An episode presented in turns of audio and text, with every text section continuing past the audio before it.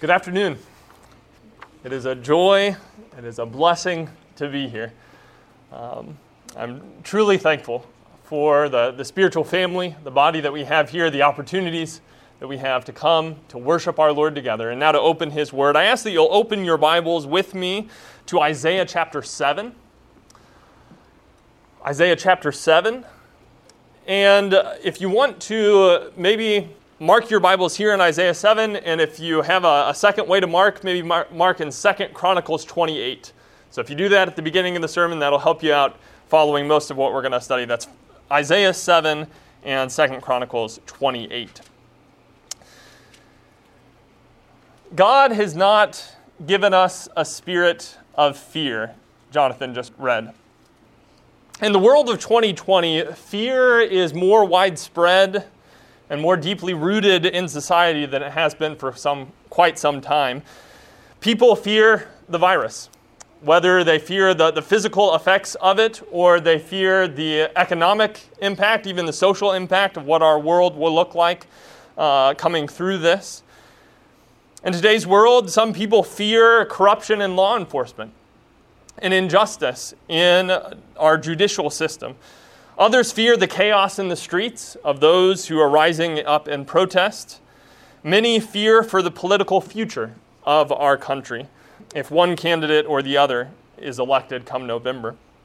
And the list could go on and on of all the different things that are bombarding us to be fearful about. And certainly, fear is a natural human emotion.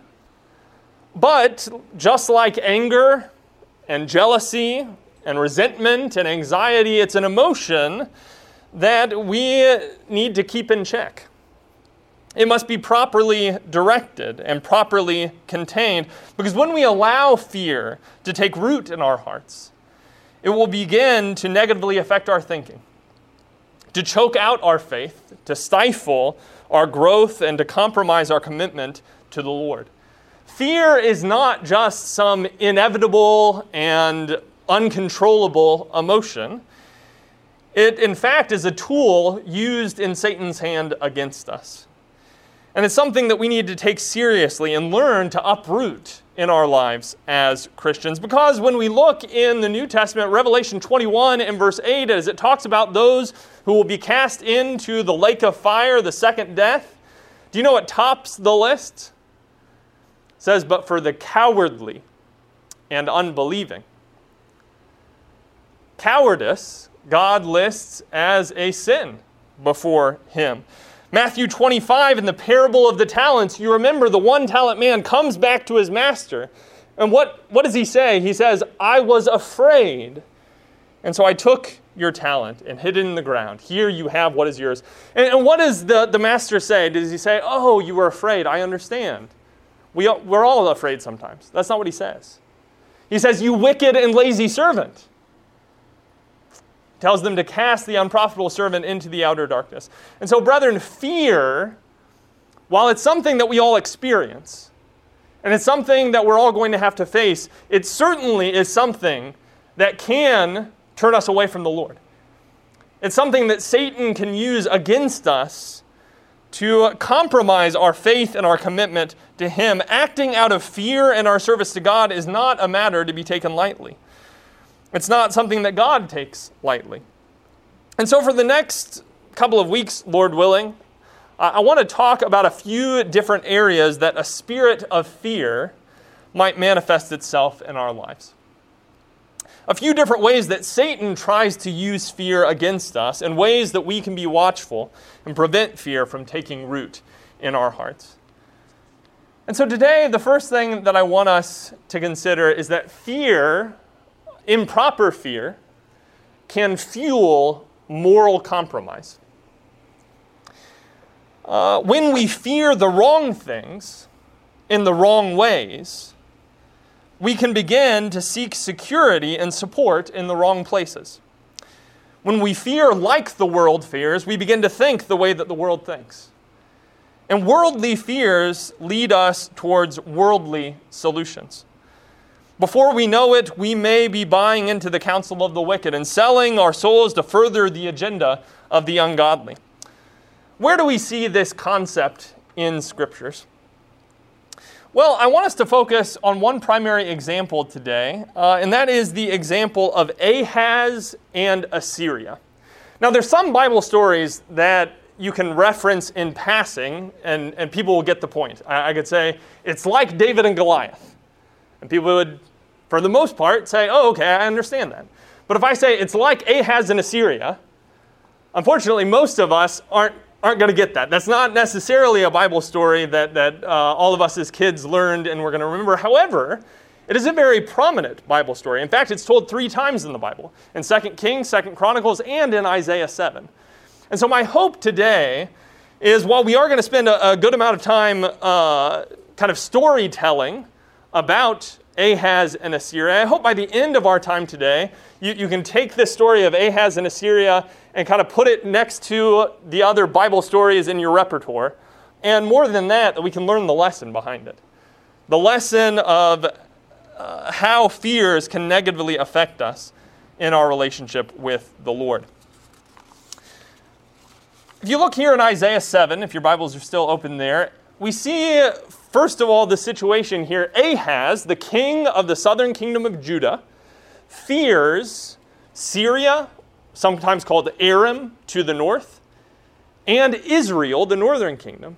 Uh, that Rezin, the king of Syria, and uh, Pekah, the king of Israel, are threatening to attack him. Look here in Isaiah 7, verse 1. It says, In the days of Ahaz, the son of Jotham, son of Uzziah, king of Judah, Rezin, the king of Syria, and Pekah, the son of Remaliah, the king of Israel, came up to Jerusalem to wage war against it, but could not yet mount an attack against it. When the house of David was told Syria is in league with Ephraim, the heart of Ahaz and the heart of his people shook as the trees of the forest shake before the wind. Okay, so you have Israel, also called Ephraim, here, uh, and Syria, who are mounting this attack and coming all the way up to mount an attack against the capital city, Jerusalem itself. Evidently, they've already penetrated some ways into Judah if they are now uh, approaching Jerusalem itself. And it says that Ahaz here, his, heart and the heart of his people shook like the trees of the forest shake before the wind. Um, at this time in history, the major uh, world power was the kingdom of Assyria. Not, not Syria, but Assyria, who is farther to the east. And at this time, Syria and Israel are working to form a, a coalition to fight against this oppressive power, the Assyrians. And it doesn't seem that Judah is wanting to join in. So they're going to come down and they're going to conquer Judah and they're going to set up their own king. If you look down in verse 6, it says they're going to set up the son of Tabeel as king in Ahaz's place. And that way they would be able to use Judah as part of this coalition and fighting against the major superpower, Assyria. Um, and Ahaz is kind of caught in the middle here of the major world power, Assyria, and these two other kingdoms that are, are coming to fight against him. And if we look in Second Chronicles 28, we, we read a little bit more about what was going on at this time. This passage tells us a little bit more about the attack that Syria and Israel were mounting against Ahaz. In Second Chronicles 28, starting in verse 5, it says, Therefore the Lord his God gave him, talking about Ahaz, into the hand of the king of Syria who defeated him and took captive a great number of his people and brought them to Damascus. He was also given into the hand of the king of Israel, who struck him with great force. For Pekah, the son of Remaliah, killed a 120,000 from Judah in one day, all of them men of valor, because they had forsaken the Lord, the God of their fathers. And Zichri, a mighty man of Ephraim, killed Maaseiah, the king's son, and Azrikam, the commander of the palace, and Elkanah, the next in authority to the king. The men of Israel took captive 200,000 of their relatives, women, sons, and daughters. They also took much spoil from them and brought the spoil to Samaria. Now, we're, we're not told in Isaiah 7 where in this timeline exactly Isaiah's approach of Ahaz happens. But evidently, as Syria and Israel approach Ahaz and his kingdom, and as they approached the city of Jerusalem, they've already ransacked a good portion of Judah. They have taken 120, they, they killed 120,000 of his men of war, and they took 200,000 men and women and children into captivity up to Samaria. And not only that, but Ahaz's own son died in battle, and two of his leading commanders died. And so when we read in Isaiah 7 that Ahaz's heart was shaking like the trees in the wind, we can understand why that is. If some of these things had already happened or were in the process of happening, Ahaz has every reason to, to fear. This is not some imaginary fear that he's facing. This is not some remote possibility of tragedy. This seems uh, to be something that has already taken a heavy toll on his kingdom and has even hit close to home in his own son dying at the hands of Syria and Israel. And yet, what is God's message to Ahaz in Isaiah chapter 7? If you look back in Isaiah 7, we, we are told there about the fear that he's facing, but God has a message for him starting in verse 3. In verse 3 of Isaiah 7, it says, And the Lord said to Isaiah, Go out to meet Ahaz, you and Shear Jashub, your son at the end of the conduit of the upper pool on the highway to the washer's field, and say to him, Be careful, be quiet, do not fear, and do not let your heart be faint because of these two smoldering stumps of firebrands, at the fierce anger of Rezin and Syria, the son of Remaliah. Because Syria with Ephraim and the son of Remaliah has devised evil against you, saying, Let us go up against Judah and terrify it, and let us conquer it for ourselves, and set up the son of Tabeel as king in the midst of it. Thus says the Lord God It shall not stand, and it shall not come to pass. For the head of Syria is Damascus, and the head of Damascus is Rezin. And within 65 years, Ephraim will be shattered from being a people. And the head of Ephraim is Samaria, and the head of Samaria is the son of Remaliah. If you are not firm in faith, you will not be firm at all. What's God's message to Ahaz? Here he's shaking in his boots that Syria and Israel are coming down, that they've already taken a he- heavy toll on his kingdom. But God tells him, be careful, be quiet, do not fear, and do not let your heart be faint. Be careful how you handle this fear that you're feeling. It's not, it's not wrong that he felt that way, right? It's not wrong that he was dealing with that emotion, but he says, be careful. Don't let fear take root in your heart. Don't let it take control of you. Don't let it shake your faith in God. He says there in verse 9 if you are not firm in faith, you will not be firm at all. And he calls Syria and Israel smoldering firebrands. The picture here is yes, they may have burned you before, but, but they're, they're being snuffed out. And all the smoke that they're raising up against you is because God has snuffed them out and there's no more fire there. All you're seeing is smoke. They're just smoldering firebrands at this point. And what they're planning to do in conquering Jerusalem and setting up a king in your place, it's not going to happen he says that uh, these kingdoms are no stronger than the human kings that rule them. That the head of Israel or of Samaria is Pekah, the son of Remaliah. The, the head of Syria is Rezin. These human kings are the, the, the head of these places, but you know who the head of God's people is? The Lord of hosts, the Holy One of Israel. And these human kings uh, should not be something that you fear in comparison. Another interesting feature here is it says that Isaiah was instructed to bring his son with him in approaching Ahaz. And his son's name is Shear Jashub, which literally translated means a remnant shall return. A remnant shall return. What, what's the significance of that? Well, if we go back to Second Chronicles 28, perhaps we find out what some of the significance might have been. Back in Second Chronicles 28, starting in verse 9, after we see them taking these 200,000 people captive to Samaria. In verse 9 of 2 Chronicles 28, it says, But a prophet of the Lord was there, whose name was Oded. And he went out to meet the army that came to Samaria and said to them, Behold, because the Lord, the God of your fathers, was angry with Judah, he gave them into your hand. But you have killed them in rage that has reached up to heaven. And now you intend to subjugate the people of Judah and Jerusalem, male and female, as your slaves? Have you not sins of your own against the Lord your God? Now hear me and send back the captives from your relatives whom you have taken, for the fierce wrath of the Lord is upon you. Certain chiefs also of the men of Ephraim, Azariah the son of Johanan, Berechiah the son of Meshillemoth, Jehizkiah the son of Shallum, and Amasa the son of Hadlai, stood up against those who were coming from the war, and said to them, You shall not bring the captives in here, for you propose to bring upon us guilt against the Lord, in addition to our present sins and guilt. For our guilt is already great, and there is fierce wrath against Israel.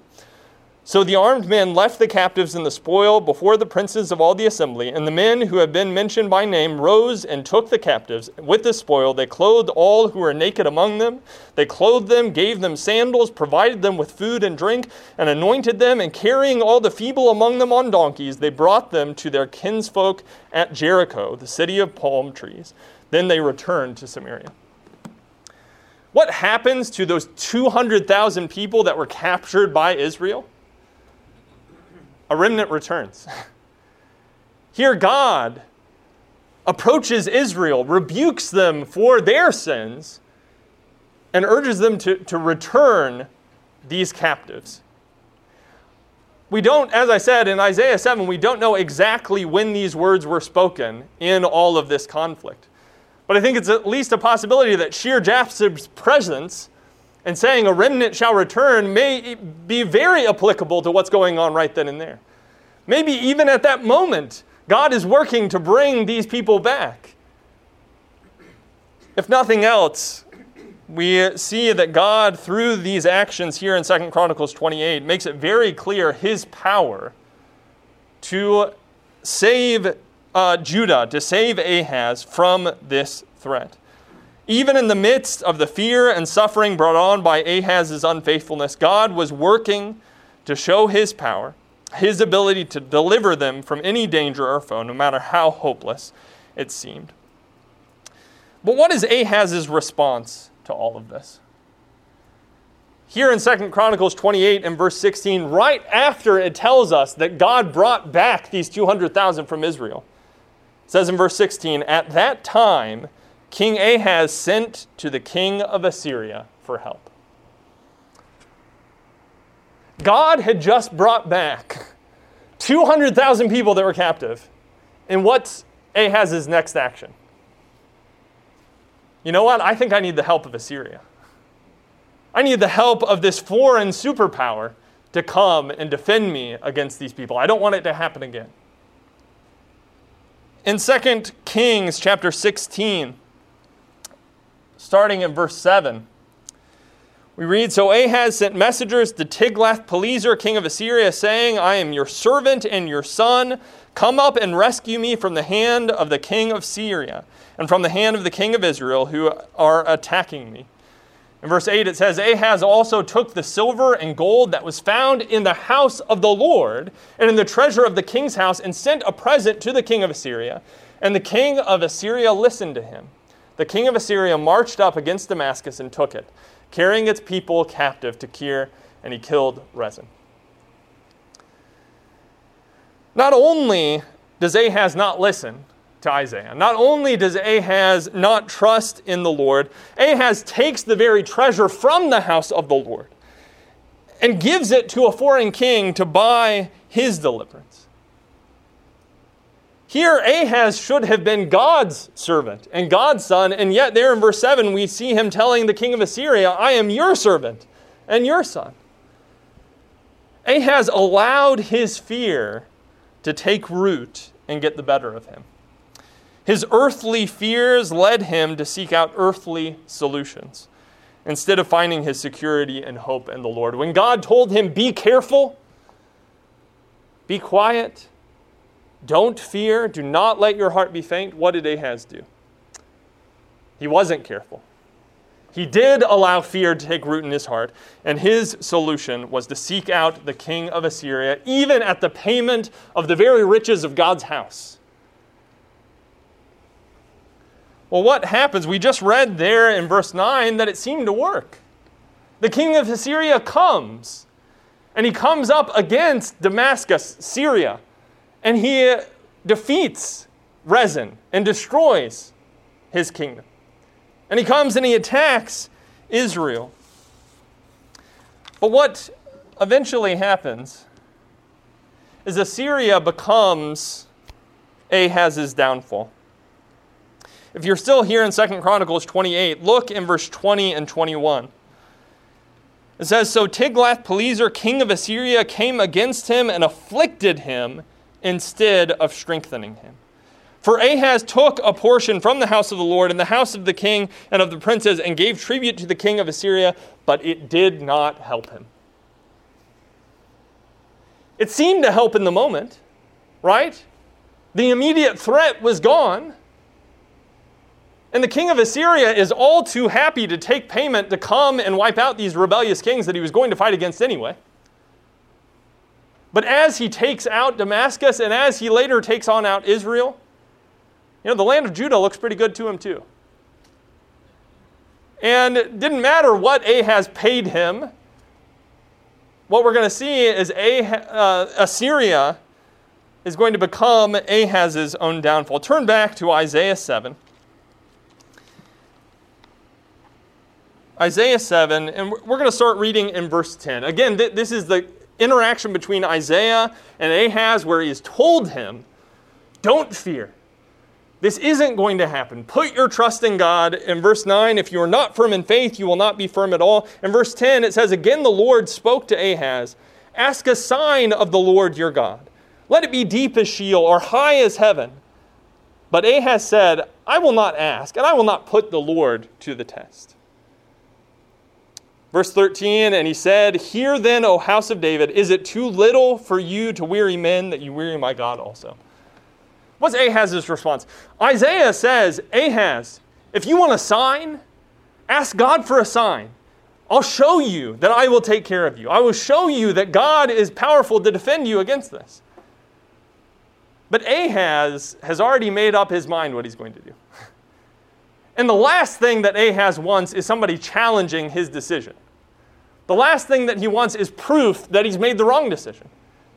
He's going to, to uh, seek out the help of Assyria, not the help of the Lord. And so he, he kind of clouds his, his refusal here in what almost seem pious statements. Oh, I'm, I'm not going to test the Lord. No, God, God just offered you a sign. Ahaz here is clearly not genuinely interested in seeking out the defense of the Lord. And so, even though Ahaz refuses God's offer of a sign, Isaiah says, God's going to give you a sign. And he there speaks in language that, that does certainly foreshadow the ultimate coming of Christ in the virgin birth, but it has an initial application in a son that would be born then at that time, because you see down in verse 16, as it talks about this boy being born, it says in verse 16, For before the boy knows how to refuse the evil and choose the good, the land whose two kings you dread will be deserted Syria and Israel. By the time this child, that foreshadows Christ, but a child that was born then and there, by the time that he's old enough to be at an age of accountability, by the time that he's old enough to, to know enough to choose good and, and refuse the evil, in the span of 11 or 12 years, those two kings that you fear, they're going to be gone. That's God's sign to you. But look down in verse 17. It says, The Lord will bring upon you and upon your people and upon your father's house such days as have not come since the day that Ephraim departed from Judah, the king of Assyria. The king of Assyria isn't just going to wipe out Syria and Israel, he's going to come against you. The very one that you sought security in, the very one that you sought to come and help you with this threat and this fear that you were feeling, he's going to become your downfall. If you look later on in chapter 8, in verse 5, Chapter 8 and verse 5, it says, The Lord spoke to me again, because this people has refused the waters of Shiloah that flow gently, and rejoice over Rezin and the son of Remaliah. Therefore, behold, the Lord is bringing up against them the waters of the river, mighty and many, the king of Assyria, and all his glory. It will rise over all its channels and go over all its banks, and it will sweep on into Judah it will overflow and pass on, reaching even to the neck, and its outspread wings will fill the breadth of your land, O Emmanuel. What's God saying? He says, You've, you've refused my solution for peace. You've re- refused the gentle flowing waters that I offered you. And you instead have rejoiced that here now Syria and Israel are being wiped out by the king of Assyria that your, your plot worked. But I tell you what's going to happen. That, that river that has started wiping out Syria and now Israel, it's going to overflow all its borders and it's going to come into Judah. And it's going to come up to the neck. And so the king of Assyria that you sought to be your ally, that you sought as an answer to this fear that you were facing, he's going to come all the way up to Jerusalem. And it's only barely that Ahaz's kingdom survives, ultimately it's because of his righteous son Hezekiah that the king of Assyria doesn't ultimately wipe out Judah until 150 years later. What happened?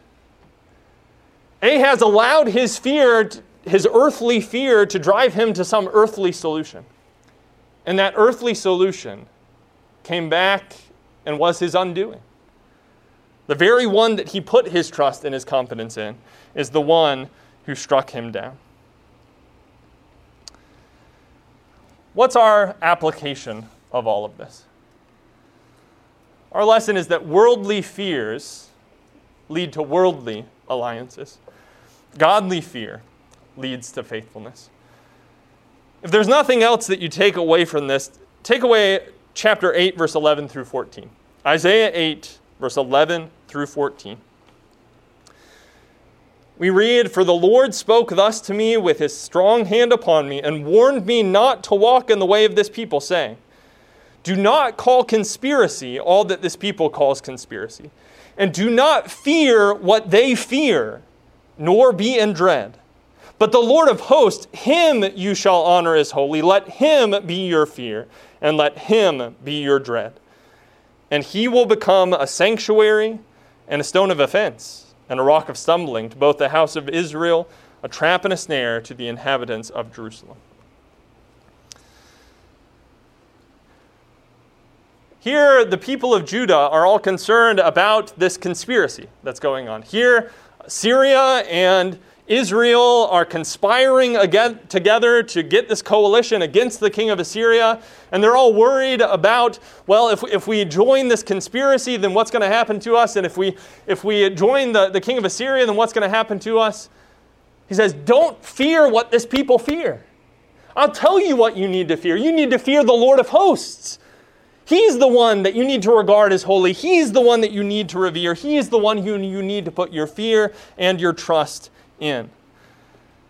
And in the end, there in verse 14, he will either be your sanctuary or he will be your downfall. Either he will be your rock of refuge or your rock of stumbling. At the end of the day, what's going to determine what happens in Judah is not which side they're on in this conflict. What's going to determine what's going to happen to you and your people, Ahaz, is what your relation is to the God of Israel. How you respond to the Lord of hosts. That's the determining factor. Brethren, do you understand what this all means for us? I know there's a lot in that section that's a little bit confusing. Hopefully, we understand what's going on in this story. But what about us?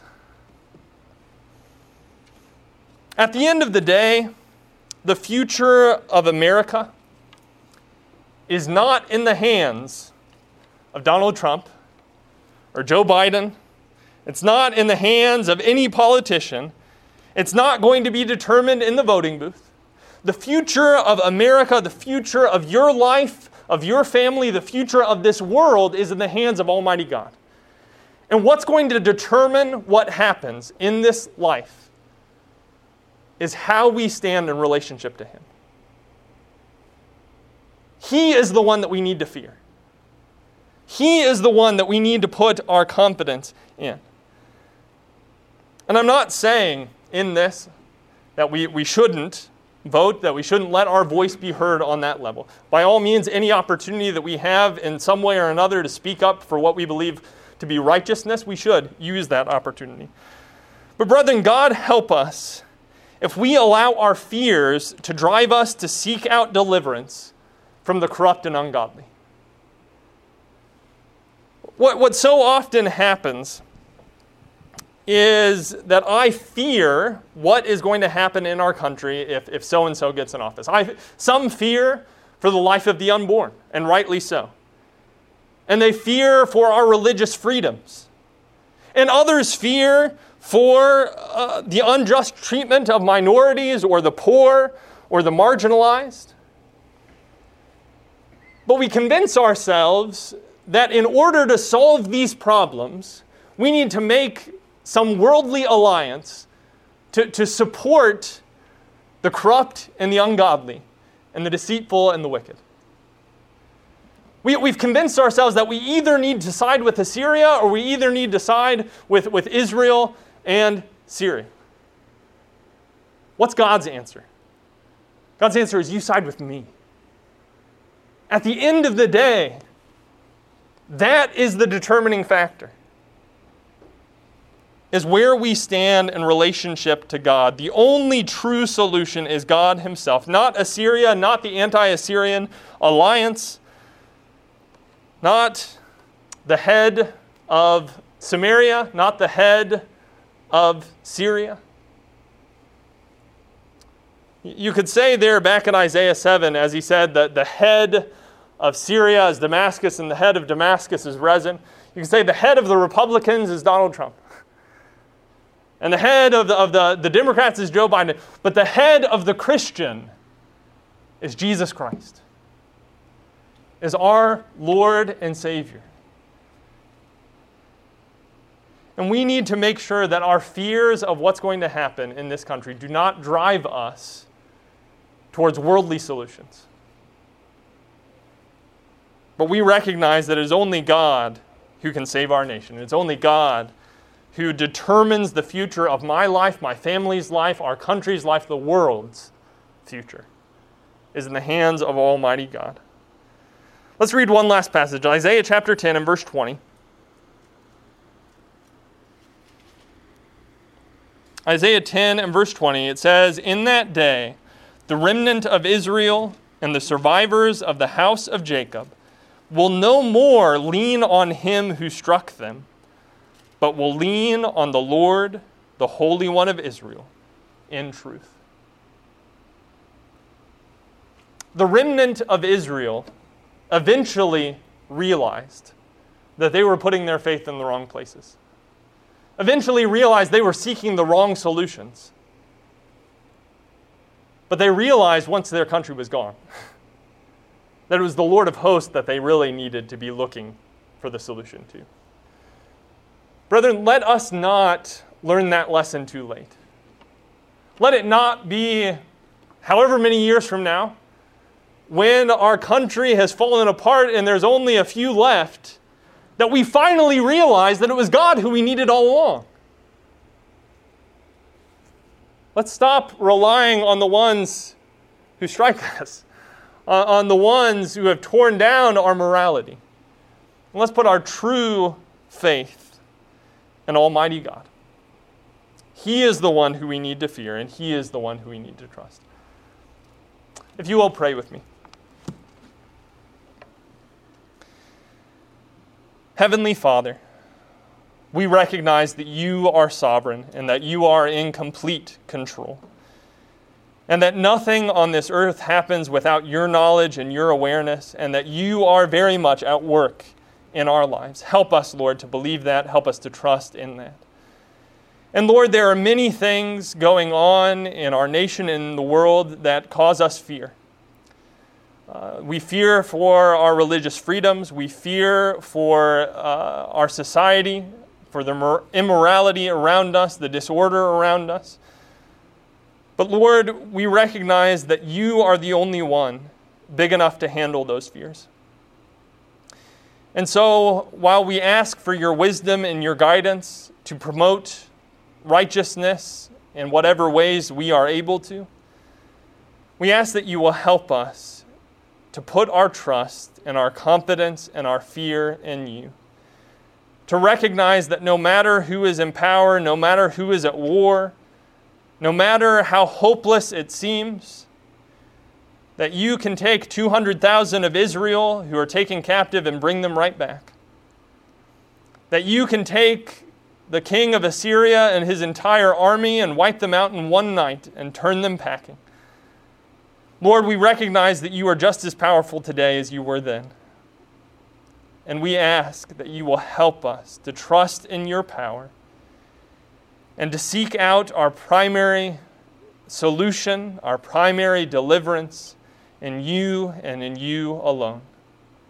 Help us, Lord, to be first Christians above all else. Help our primary allegiance and citizenship to be those in the kingdom of heaven. And help the way that we live our lives from day to day reflect that. Help us not to fear as the world fears. It's in Jesus' name we pray. Amen.